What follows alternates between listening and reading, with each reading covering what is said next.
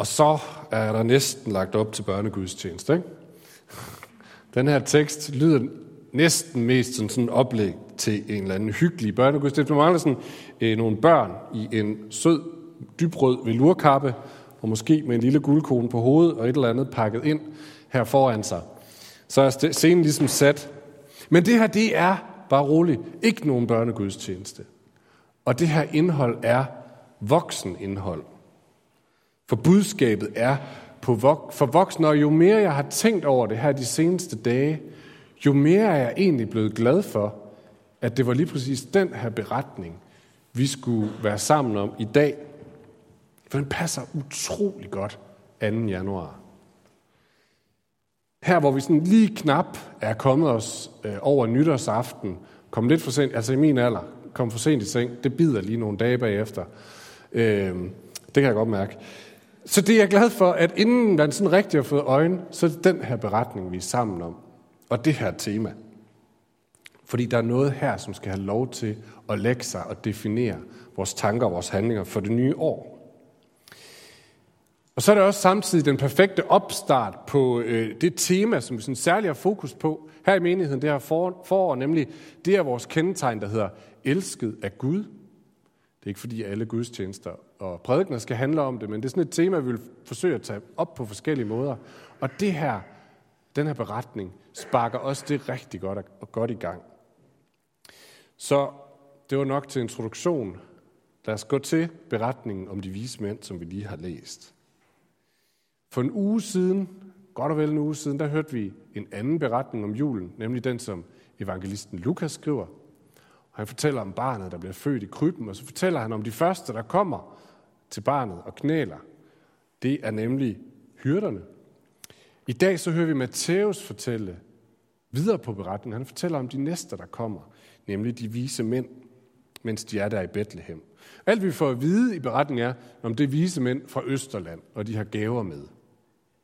Og det er sådan, hvad, hvad, hvad er det lige for, for en flok?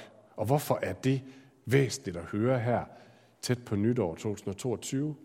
Hvad kan vi bruge den her beretning til? Altså udover sådan lige at holde fast i hyggestemningen sammen med juletræet. Hvad er der i den? Lad os prøve at starte med at se på de vise mænd. Hvad er det for nogle fyre? Vi ved faktisk ikke ret meget. Vi ved, at det græske ord, der er brugt her, det er magos. Og i magos, der kan der ligge sådan nogle ting som drømmetydning, som astrologi øh, og den slags. Og en af de teorier, der sådan er, det er, at de har muligvis været præster i det store persiske rige, som ligger, jeg gætter en gang, mod øst. Kan jeg ikke lige regne ud, om det er øst. Det var det, hvis det var nord. Øh, men det, gør, det ligger Persien i hvert fald mod øst. Og de havde øh, en officiel religion, som var Zarathustranismen, som havde en meget stor som præsteelite. Og de her præster var netop optaget af stjerner, astrologi og drømmetydning. Og i deres sådan, øh, arkiv af helligskrifter indgår blandt andet nogle profetier om, at stjernerne engang vil fortælle om en verdenshersker, der skal fødes. Det passer jo meget godt med det, sådan, vi hører om de her vise mænd. Så muligvis var de præster fra et sted i Persien. Det persiske rige var kæmpestort og strækker sig fra et sted i Syrien til nærmest over til grænsen til Indien. Så det vil altså sige, at de har kommet langvejs fra, måske endda så langt væk fra som fra Indien. Og det bakkes blandt andet op af en tradition, som er hos de Thomas-kristne.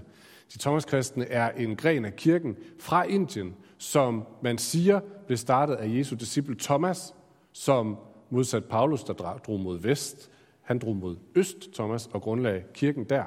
Og hos dem er der en tradition fra, for, at mindst en af de her vise mænd altså kom fra Indien. Så det kan være langt væk. Nogen mener faktisk, det var endnu længere væk, fordi man har en lille kilde fra en øh, ruinby, nu ruinby, som den kan jeg ikke huske, hvad hedder. Den hedder Taxila. Den ligger i det nuværende Pakistan, altså igen endnu længere mod øst. Og en gang så var Taxila, sådan som alle ruinbyer var engang, en levende by, og den lå på datidens helt store handelsrute, nemlig Silkevejen, som nogen af jer har hørt om, som går helt over fra et sted i Kina. Og fra Taxila har man igen en eller anden skriftlig beretning om, at de vise mænd vandrede igennem den her by på vejen. Hvis det er rigtigt, så er de vise mænd så langt væk fra som fra Kina. Vi ved det faktisk ikke rigtigt. Det er alt sammen nogle øh, forskellige tanker. Men det vi ved, det er i hvert fald, at de har været langt væk fra. Enten lidt langt væk, eller meget langt væk. Og det giver os faktisk en vigtig pointe. Fordi at tage så lang en rejse, har for det første været ekstremt dyrt. Og for det andet, så har man været i en situation, hvor man kunne lægge sit arbejde på hylden i nogle måneder, tage på overlov og selv betale. Så, så, så det, at de er langt væk fra, uanset hvor langt, fortæller os noget om, at de faktisk tilhører de velstående. Vi ved ikke, hvor mange de var, men vi hører, at de har tre gaver med, guldrøgelser og myrer, og derfor siger man, at de var tre. Det ved man ikke. Men man, til gengæld har der været mange diskussioner om, hvad betyder de her gaver? Guld, røgelser, myrer. Der er lagt en masse betydninger i det. Det skal vi ikke gå ind i her. Sikkert nogen, ikke nogen af jer, der interesserer jer for det alligevel. Men det, som det i hvert fald de er fælles om de her forskellige kilder, det er, at både guld, røgelse og myrer repræsenterede ting, som man ville give, hvis man stod foran en konge eller foran en gud. Fordi de repræsenterede ligesom det ypperste, det fineste, menneskeheden kunne frembringe. Og det var det, der var værdigt til at give en Gud eller til at give en konge. Så det var i hvert fald et symbol på deres gaver.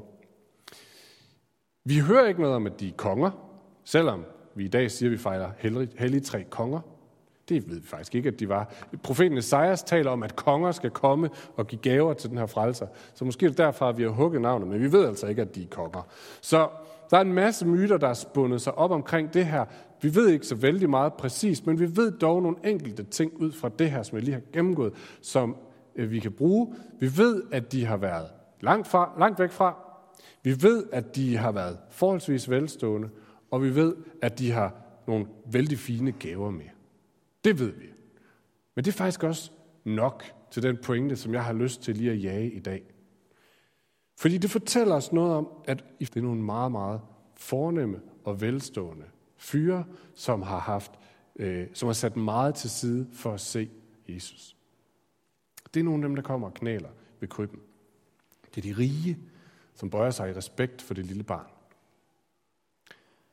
Hvem var det, vi så på for godt en uge siden? Hvem var de første, der kom og bøjede knæ hos det lille barn? Ja, det var en flok hyrder. Og hvis de vise mænd repræsenterede nogle af de fornemme fyre i samfundet, så repræsenterede hyrderne nogle af de knap så fornemme. Det kan godt være, at nogle af os har sådan lidt et romantisk billede af det at være hyrde. Det kunne jeg måske godt i hvert fald. Sådan lidt en udlivstype, øh, sådan lidt øko-hippie i uldtøj, der sidder der rundt om bålet og spiller fløjte og ryger pibe, og ellers kigger på de der søde små økolamp, man har rundt omkring. Det er så forkert. det er så ikke sådan, det var at være hyrde. På det her tidspunkt på Nytestamentets tid, hyrde, det blev du, hvis ikke du kunne blive andet. Normalt så vil du overtage gården eller business hjemmefra, så hvis du bliver hyrde, så er det fordi, enten er du ikke dygtig nok til at overtage dit fædrende erhverv, eller også så var dine forældre simpelthen ikke rige nok til at have noget at give dig, og så kunne du så blive hyrde.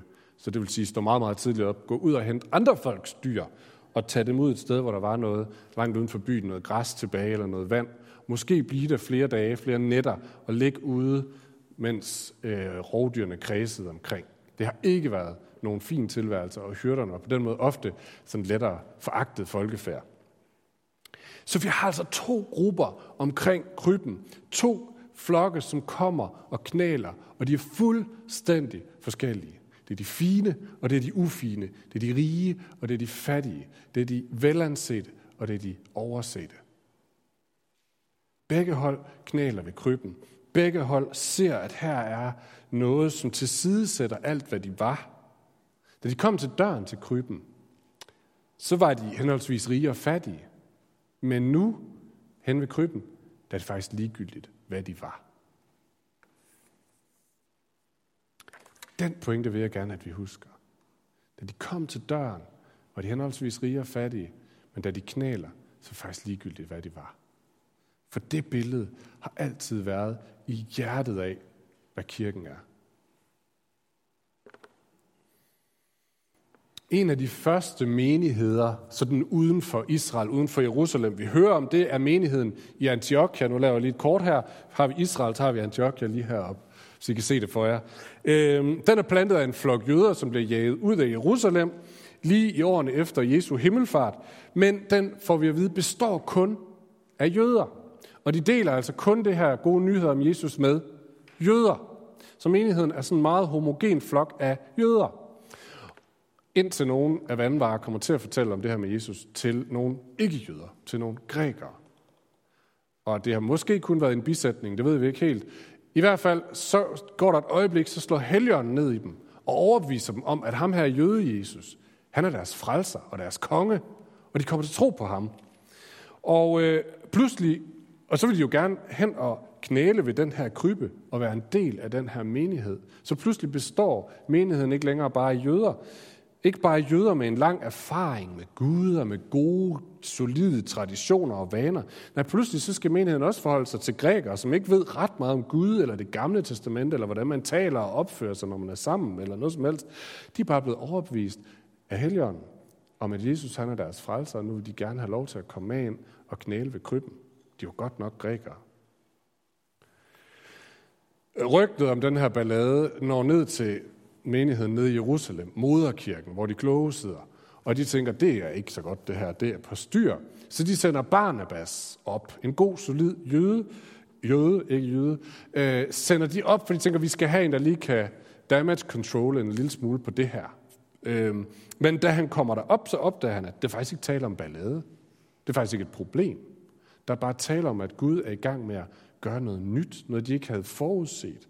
Nemlig, at han er i gang med at skabe et fællesskab af meget forskellige folk, der knæler ved krybben. På tværs af skæld, som samfundet normalt ville sætte op. Og der, og der står sådan her, det er Guds nåde, der er på spil, opdager Barnabas. Så i stedet for at forsøge at få menigheden til at passe ind i de kasser, de var enige om, at det var sådan her, det skulle se ud, så gør Barnabas noget andet. Han rejser til Tarsus, som ligger op i øh, Lilleasien. Og der finder han en af datidens sandsynligvis allerskarpeste sådan, teologiske hjerner, nemlig Paulus, som selv er blevet omvendt ved Helligåndens kraft for 10 år siden, eller noget af den stil. Og så siger han, Paulus, du bliver nødt til at komme ned og tænke sammen med mig. Så tager de tilbage til menigheden i Antiochia, og så sætter de sig ned og begynder at undervise de her nye kristne om den Gud, de kender fra det gamle testamente, fra Jesus. Og samtidig så begynder de at snakke om, finde ud af, hvad er det Gud, han har gang i at gøre her? Der sker noget nyt. Der er nogle nye i vores menighed. Gud han samler sig en ny familie på tværs af meget forskellige mennesker, der knæler ved krybben sammen. Så går der igen nogle år, og så strækker Gud de elastikken en lille smule mere, for hvad de kan være i. Fordi under en gudstjeneste som den her, så pludselig så og I kan selv gå hjem og læse det, der står på den her måde, så udpeger Helligånden Barnabas og Paulus under gudstjenesten, og siger, så skal vi videre, drenge. Og øh, så vil han sende dem endnu længere ud. Og det er en lille smule provokerende. Det virker som om Helligånden er altid nødt til at være ret eksplicit for, at, so, øh, for, for at kirken, kirken får lettet sig af sofaen og får strukket sig ud til nye steder. Men Helligånden rusker altså i Barnabas og Paulus og siger, nu skal I afsted. Og de bliver sendt afsted til øh, mærkelige steder som Kyberen, som vi lige har samlet ind til, til Tyrkiet, til Europa. Fordi Gud han vil udvide familien. Han vil have flere til at knæle ved krybben. Og på sin vej så bliver Paulus igen og igen udsat for det her nye Gud gør, at der hvor evangeliet kommer frem, jamen, så er det ikke bare den samme flok med den samme interesse jøder, der samles. Nej, det er nye folk, der kommer til. Nye folk med meget forskellig baggrund, meget forskellig oprindelse, som knæler ved krybben og bliver en familie. Da de kom til døren, så så de meget forskellige ud. Men da de knælede ved krybben, ved krybben så var det sådan set lige meget. En af de steder, vi kan se det, eller faktisk flere af de steder, vi kan se det, det er, at Paulus han er nødt til at skrive ret specifikt og undervise om det her til menighederne. Det fremgår af flere af hans breve. Han er sådan nødt til at beskrive øh, konkret til herremændene, de rige, hvordan de skal opføre sig. For pludselig så sidder deres slaver, altså ved siden af dem i kirken, og tror på den samme Gud, og de skal kalde dem bror eller søster. Men derhjemme var de slaver. Hvad skal de gøre ved det? Og han er nødt til at undervise slaverne om, men hvordan skal du opføre dig nu, hvor din herremand pludselig sidder på rækken bag ved dig i kirken, eller rundt om det samme bord. Han er nødt til at undervise øh, mændene om, at nu sidder jeres koner og andre kvinder i det samme undervisningslokale som jer, eller rundt om det samme bord som jer, deltager i samtaler sammen med jer. Hvad skal I gøre ved det? Eller kvinderne, hey, nu har I faktisk del i det her fællesskab. Hvad gør man nu? Øh, eller til børnene, eller til hvem der ellers var. Fordi pludselig, så sidder de i det samme rum, de knæler ved den samme krybe. Og Paulsen genkender mønstret igen og igen, og på et tidspunkt skriver han de kendte ord, at åbenbart her ved kryben, der kommer det ikke an på at være jøde, eller græker, eller træl, eller fri på at være mand og kvinde, for I er alle et i Kristus Jesus. Det er helt nyt. Det er helt mindblowing. De forstår det ikke. Det betyder ikke, at alle er ens, sådan som samfundet nogle gange forsøger på at få det til at lyde. Fordi de er stadigvæk super forskellige og har meget forskellige gaver, men de er alle et. De har ens værdi. Rig og fattig, slave, fri, mand, kvinde, barn, voksen, de knæler ved den samme krybbe. For her, der er der noget, som gør, at hvad de var, da de stod i døren, er ikke længere vigtigt. Deres identitet øh, er ikke længere grundet i det, der adskiller dem, der hvor de er forskellige, men i barnet i krybben, i deres himmelske far, som er kommet for at frelse dem.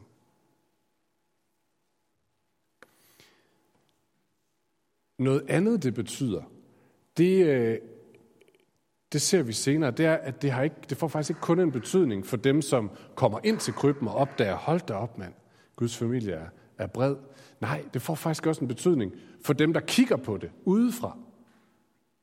Jeg ved ikke, om I kan forestille jer, hvordan det har været at være Josef og Maria i begyndelsen. De har fået de her fuldstændig vanvittige drømme og åbenbaringer, og engle, der kommer på besøg og fortæller dem, at Maria skal føde Guds søn, og hvad ved jeg. Kæmpe ting. Og så sker det, og de første, der kommer, det er en flok øh, usle, lugtende hyrder og knæler. Nå, er det sådan at få Guds søn? De har undret sig, tror jeg. Og så lidt senere, vi ved ikke, hvor lang tid det går, men på et tidspunkt senere, så kommer der de fornemmeste mænd med kameler og alt muligt fra Østerland, og også knæler ved det her barn. Og de har tænkt, hvad, hvad sker der? Hvad er, det, hvad er det for et barn? Hvad er det her for en situation? De første, der kommer, er de usleste. Nu kommer de fineste. De, de knæler her ved vores barn. Hvad er det for noget? Så de har stået udefra på en eller anden måde og kigget på det og tænkt, hvad er det, der sker der omkring det her barn?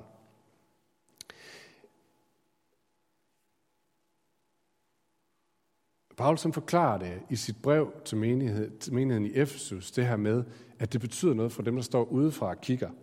Fordi han taler nemlig om, at Guds visdom bliver synlig igennem kirkens mangfoldighed.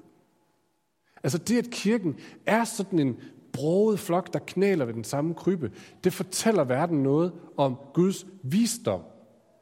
Og så kan man sige om Guds visdom, hvad er det? Man kan også oversætte det måske med Guds hjerte, eller Guds væsen, eller Guds inderste. Så kirkens mangfoldighed ved den samme krybbe viser verden noget af Guds hjerte. Andre steder, og det er simpelthen ikke tid til at gå i detaljer med nu, det må vi tage en anden dag, men der er der i Bibelen kædet, øh, hvad hedder det, lavet kæder mellem Jesus og visdom. Så, så Jesus på en måde er Guds visdom. Et, et blik ind i Guds væsen. Så kirken i sin mangfoldighed omkring krybben viser verden, hvem Jesus er. Hvordan det? Jo, fordi det viser noget om en Gud, som ikke skiller folk, som ikke bedømmer folk, men som samler folk. Som ikke kigger på, hvad de kunne, da de kom ind ved døren, men som kigger på, hvem de er, som samler dem. Som forsoner i stedet for at fordømme. Og som tager imod i stedet for at vise væk. Og som i sidste ende selv dør på et kors, i stedet for at udelukke synderen. Det fortæller noget om en Gud, som opfører sig helt anderledes end verden som ikke står og, og vurderer og siger, du er ikke væk, du passer, du passer ikke, men som tager imod alt åbenbart. Hvis ham der han kan komme ind, og hvis hende der kan komme ind, what? Hvad er det for et sted, det her? Der er noget større end selv den største. Og der er noget, som tager imod selv og skaber rum selv for den, som skammer sig. Det samme sted. Så kirken i al sin mangfoldighed med folk fra alle lag i samfundet osv., bliver et offentligt tilgængeligt og synligt udtryk for Guds visdom. Her kan man kigge lige ind i Guds hjerte og i Guds væsen. Gud, kirken er i sig selv et evangelium, når man kigger på den. Den er et godt budskab. Den er sådan en showcase for Guds inderste væsen. Fordi det ikke er en familie, der er baseret på, hvad man kan bringe, hvad man kan komme og vise, men som er baseret på ham, som bringer det hele. Og Esajas i det gamle testamente siger det sådan her om Gud. Han, han, som ikke dømmer på, hvad hans øje ser, eller hvad hans ører hører. Det er simpelthen ikke det, der afgør, hvem der må komme ind. Hvad man ser. Han ser på hjertet. Er det en, der kommer og knæler ved krybben? Og det betyder også, at kirken er det mærkelige sted, hvor at den, som plantede kirken, ikke har mere ret til at være her, end den, der kom ind ad døren for fem minutter siden. Eller hvor den, som ikke kan lægge en krone, har lige så meget ret til sin stol, som den, der kan lægge en million om året. Eller hvor den, som kan citere mange og lange passager i Bibelen udenad, er her på lige vilkår med den, som ikke har åbnet sin Bibel endnu. Fordi hvad de var, da de trådte ind ad døren, det har ikke nogen betydning. Det eneste, der betyder noget, er det, som han ser. At i hans øjne, der er vi elskede, tilgivet, helliggjorte børn. Og det, det har en konkret betydning. Det er for eksempel det, der nedbryder kastesystemet i Indien. Så når folk kommer til tro i Indien, som de gør i stort antal, bare spørg Gert, der sidder derovre, så er det ikke længere muligt at fastholde folk, for eksempel de dårligst stillede øh, i de her øh, kaster, som byder dem, at de skal være alles tjener, og at de selv har gjort sig fortjent til det i et tidligere liv.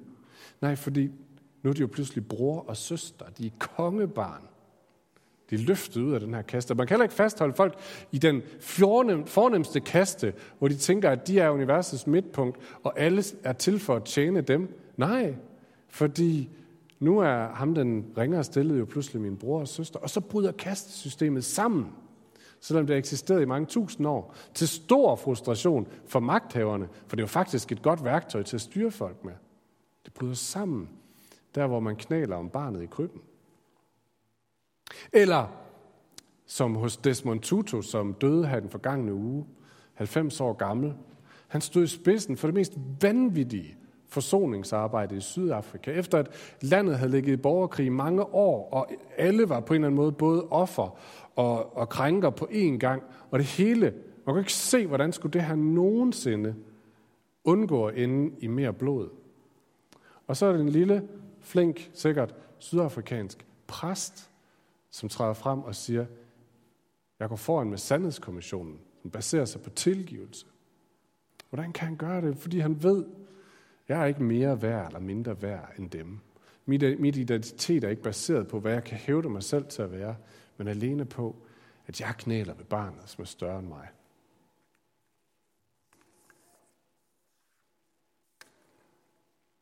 Vores samfund er super optaget af, at vi alle skal være lige, nu kan sige, at det ikke bare er det samme, vi så siger i en religiøs forklædning. Der er nogle træk, hvor vi kan sige, at vi deler nogle dagsordner. Og så alligevel ikke. Fordi nogle gange, så synes jeg, det virker til, at metoden i vores samfund, for at alle bliver lige, det er lidt, at vi skal fælde dem, der stikker for meget op. Dem, som, som virker til at være for meget, dem skal vi have ned.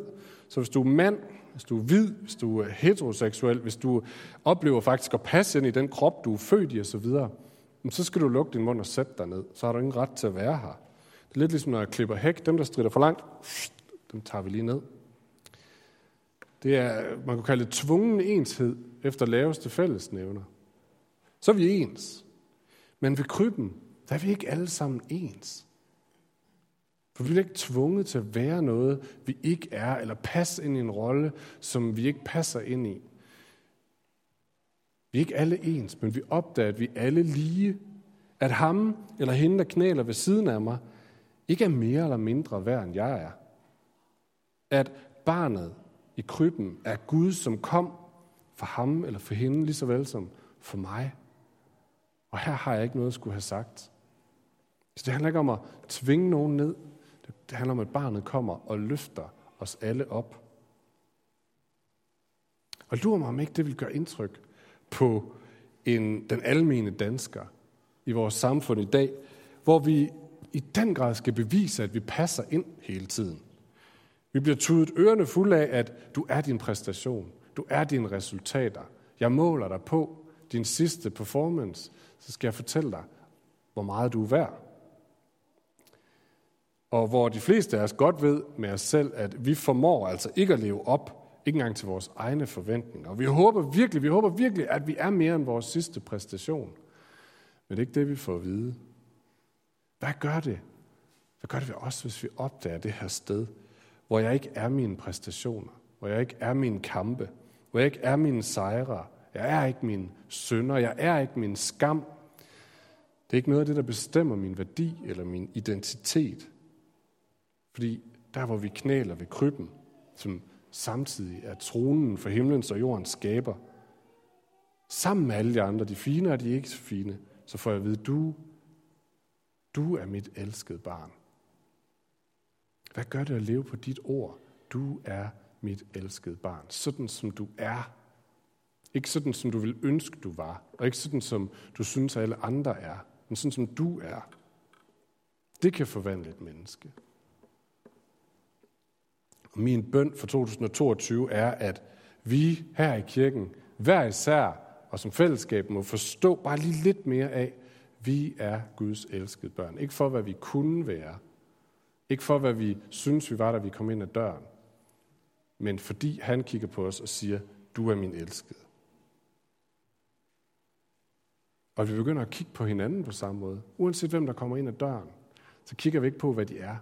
Så siger vi, du er, du er elsket. Lad os bede sammen.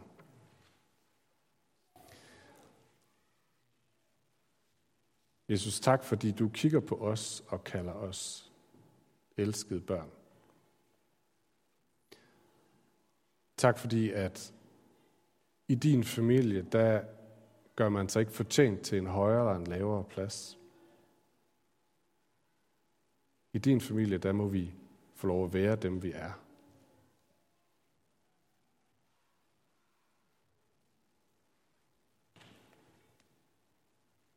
Tak fordi du løfter os op til ære og værdighed.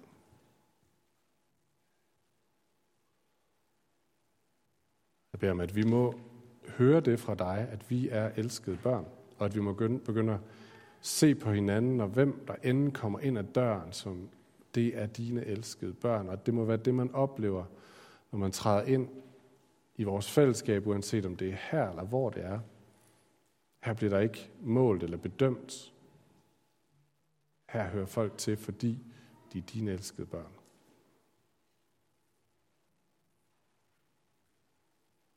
Amen.